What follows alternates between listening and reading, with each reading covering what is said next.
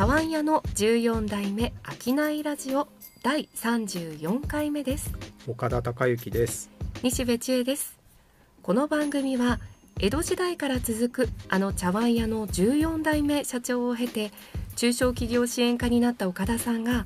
経営者さんが今より良くなるような商いのヒントになることをつぶやこうという番組です。34回目今回のテーマは昨日と同じ仕事をしていないかということです。これちょっとドキッとするテーマです。岡田さんどういうことですか？あの顧問先であの新規事業に取り組んでもらってるところがあるんですね。はい。でいろいろテストをしながら試行錯誤しながら取り組んでいて、まあ、どうやらこの方向性で進めば消費者に受け入れられるなとまあ、ちょっと尻尾を捕まえられたような状態になるんですね。で経営者さんも喜んでくれてあの今まで既存事業ばっかりやっていたんだけれども久しぶりに新規事業を取り組んでどうやらそれが小さな成功を積み重ねつつあると、まあ、こうやって既存事業がまだ元気なうちにこう会社を支える次のエンジンを見つけるっていうのは大事だなと思ってるんです。で面白いのが、はい、そういう新規事業をやってるとですね従業員さんがこう2つのタイプに分かれるんですよ。はい、まあ、その僕の今話した会社はもう経営者が新規事業に取り組んでるんだけど、はい、それを見ている従業員さんが、えー、と一つはなんか新しい仕事を増やされたら嫌だな。なんか今の仕事で忙しいのに、はい、新規事業でなんか仕事を振られたら嫌だなって言って こうちょっと身構えてる人、はい、でもう一つのタイプが、えー、となんか面白いことをやり始めてるな、うん、何やってるんだろうって言って、はい、頼みもしないのに首を突っ込んでくるタイプの従業員、うん、見てて面白いなと思ってるんですよ。はい、で僕はその前者の、はい、なんかこう今の仕事だけを守ろうとする従業員さん。は、まあ、非常にある意味素直な人だと思うんだけど、はい、僕そういう人たちのことを、昨日と同じ仕事をする人って呼んでるんですよ。悪くないんですよ悪くないんだけど。ディスってはない、うん、ディスってもうそういう人そういう考え方方も当たり前なんですね、はい、はい、新しい事業をやると言って、はい、自分の仕事が増えたら嫌だなと。初めての事業、ね、初めての仕事をいきなり任されたら面倒くさいな、うん、ドキドキしちゃうなって考えるのが、まあ、人間当たり前だと思います、はい、ただその会社を存続させることって考えると、はい、昨日と同じことだけしてたら会社って存続しないんですよね。本当そうですね、ね、やっぱ常に外れも多々あるけど、はい、新しい事業に新しいことに挑戦し続けないと現状維持すらおぼつかないんですよね。もちろん成長成長なんかはできないわけで今どんなに立派な既存事業があったとしても新しいことにチャレンジし続ける姿勢っていうのは大事。昨日と同じことをしてないっていうのは僕、はい、経営者にもよく聞くようにしてます。なるほど昨日と同じ仕事する人 すごいなんか言えて妙ですね。あのちょっと話変わるかもしれないんですが私的には同じ話なんですが、うん、あのグッデイっていうホームセンターの敏腕営業マンみたいな方に以前ちょっと話を聞いた時にですね、売り場のなんかどれをどういうふうに並べてどう売り出すか、打ち出すかっていうような計画もされている営業の方だったんですが、去年と同じ、えー、現状維持だとマイナスしかないって同じことをおっしゃってました。どんなに去年爆当たりしてヒットを出してめっちゃ売り上げが良かった品物もまた同じように出してたら同じように売れるかっていうと全然そんなことなくって、うん、全部春夏秋冬で売り場ってこう変えていかれると思うんですけど前回と同じ去年と同じではもうマイナスしかないから、うん、それをどう変えて打ち出してプラスに持っていくかに命かけてるみたいなこと言ってて、同じです僕が言いたいのもそうですね。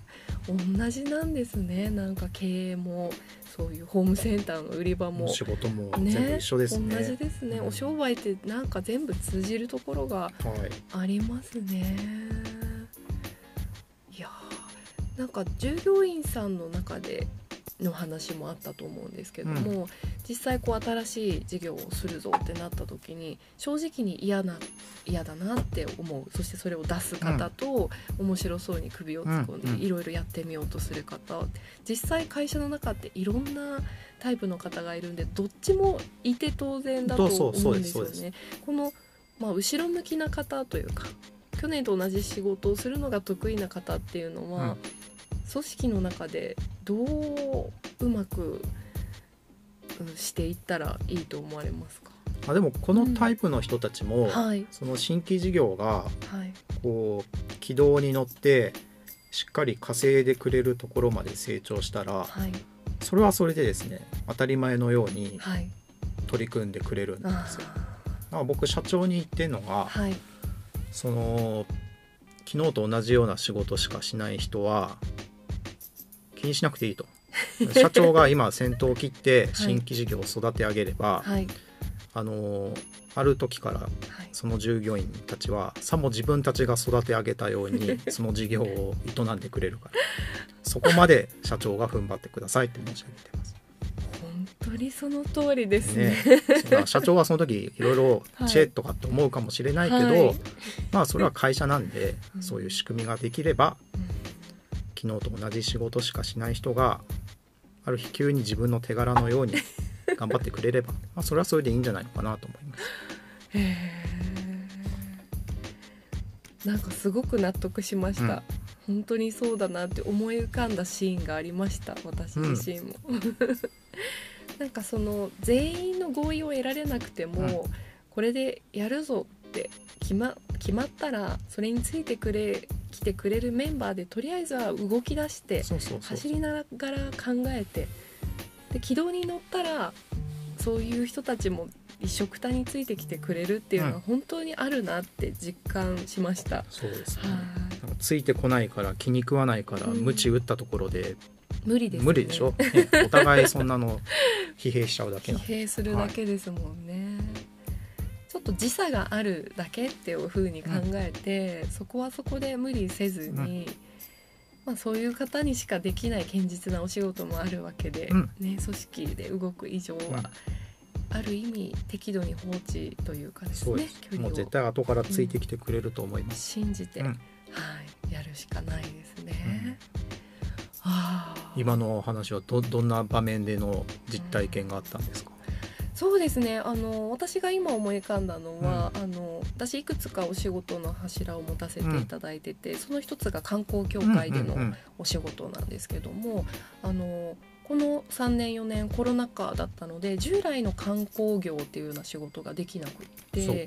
人を集めてイベントをしたりとか、はい。そういうことが一切できない中でじゃあ何をしようかって模索して何もしないで待ってるっていうのは私できない性格なので、じゃあこうしようああしようっていういろんなこう企画を打ち立ててする時に「えーこれしようあれしよう」ってついてきてくれるメンバーばっかりだったので。うん。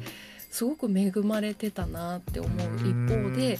ちょっと距離を持って見てた人も、うん。私たちがそれをやり始めていい評価をいただいたりっうん。ていう空気になると一緒に褒めてくれたり、一緒になってくれたり頑張ってくれたりしたのでまずはその機動力を持った先頭集団走れるメンバーがやって温めてで全体をこう、っていくというかうん。やっていくっていう方法が自分もやりやすいなっていうふうに思いましたね。同じですね。うんうん僕だから顧問先行ってもよく新規事業からお手伝いすることがありますね。うん。切り口の一つとしてね。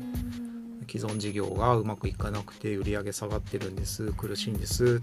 っていう時は既存事業こねくり回すよりもうん新規事業をてこにしてちょっと会社をもう一回成長軌道に乗せる。っていうお手伝いのやり方をする場合もあります。あー。そうはい、うん。でもこの本当に昨日と同じ仕事をしてないかっていうキーワードはいろんなビジネスにつながるキーワードだなって今日のお話を通じて思いましたね、僕ら自営業もそうですもんね。そうですね。自営業ってやっぱ自分が年々年取っていって、うん。同じことして来年もある程度食べられるのは分かってんだけどいつまでも通じないですもんね。そうですね。本当に。去年と同じことをしてたらマイナスあるのみなのでそこにプラスでどう付加価値をつけていけるか、うん。違う切り口でいけるかっていうのがですね試されますね、はいうーん。来年どんな私でいこうかな。夢が広がります、うん、やりたいことがいっぱいあるので恵まれておおすごいですね。やりたいことある 素晴らしい。はい。夢を持ってやっていきたいと思います。はい。ということで常に新しいことに挑戦していきたいっていう気持ちを